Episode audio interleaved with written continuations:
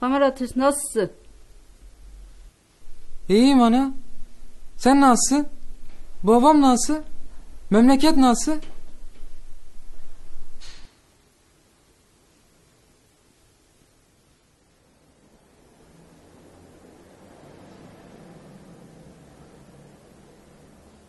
Kamera ateş nasılsın?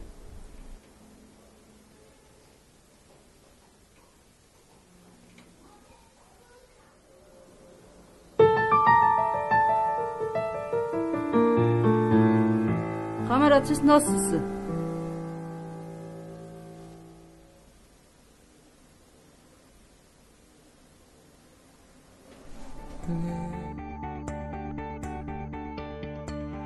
TR724 YouTube kanalında Bülent Korucu'nun Kamber Ateş Nasıl Olabilir Ki başlıklı yazısını dinliyorsunuz.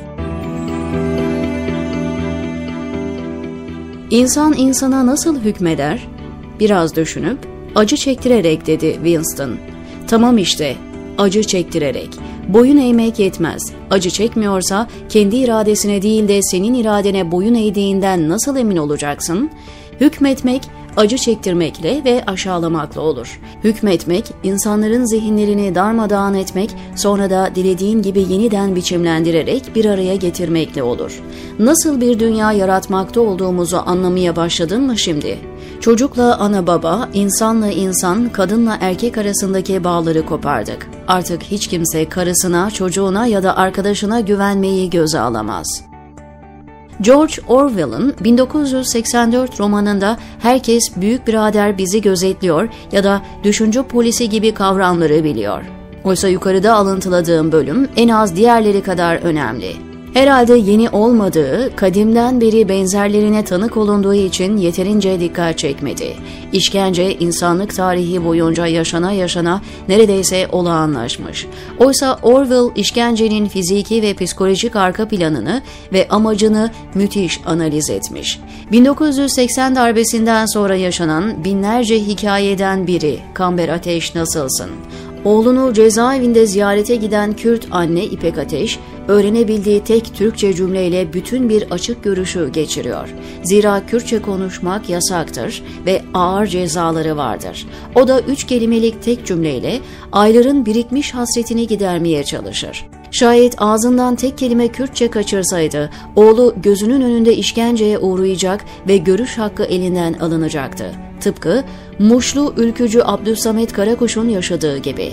MHP davasının önemli sanıklarından Karakuş, annesi Kürtçe konuştuğu için onun gözünün önünde öldüresiye dövülmüş ve daha kötüsü görüş hakkı elinden alınmış. Çocuğunun yaralanmasına sebep olmak bir anne için en ağır travmadır. Bir evlat içinde anasının bu sahneye tanık olması, kaldırılması en zor işkenceydi. Gözü önünde oğluna işkence yapılması değildi anneyi kahreden. Buna ben sebep oldum diye kendini kahretmesiydi istenen. Annenin canını yakmak, sonra o acıyı katlayarak Abdülsamet'in omzuna yüklemek. İpek Ateş, yaşanmış örneklerle tembihlendiği için hata yapma korkusuyla ürkek ürkek sadece o üç kelimeyi tekrar edip durdu. Bu sessiz ve tedirgin çığlık hem içeriği hem dışarıyı özetlemeye yetiyordu.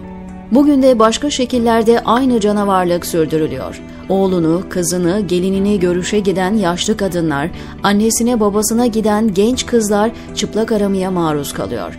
Cezaevlerindekilerle yetinmiyorlar. Onları tamamen bir viraneye çevirmek üzere ateşi ulaşabildikleri her yere atıyorlar.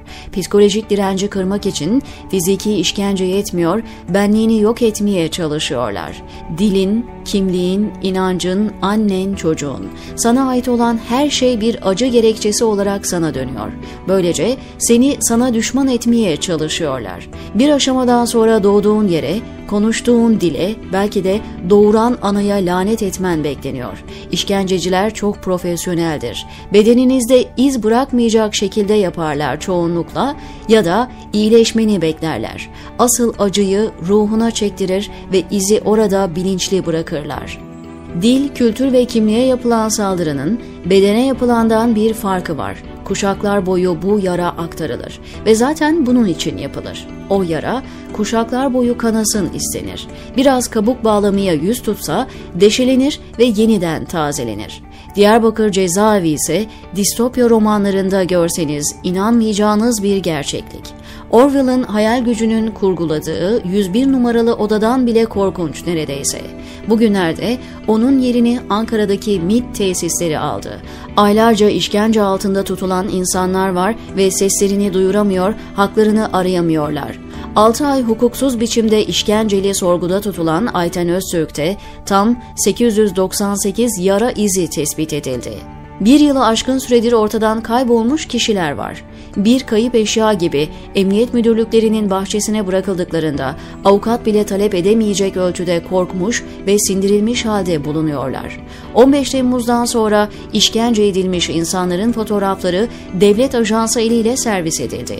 Hukuk sisteminin bütün paydaşlarının işkencenin suç ortağı olduğu düzene sistematik işkence ediyoruz. Yapan kadar kayıt altına almayan hekim, göz yuman savcı, takibini yapmayan avukat, şikayete kulak tıkayan yargıç. Hepsi suç ortağı. İşkenceyle bireylerin kendisine olan saygısını sıfırlayıp kimliksiz hale getirme amacının ötesinde toplumu resetleme, sıfırlayıp yeniden kurma amaçlanıyor. Mağdur kadar fail de formatlanıyor. Daha önemlisi sessiz kalan toplum yeniden şekillendiriliyor.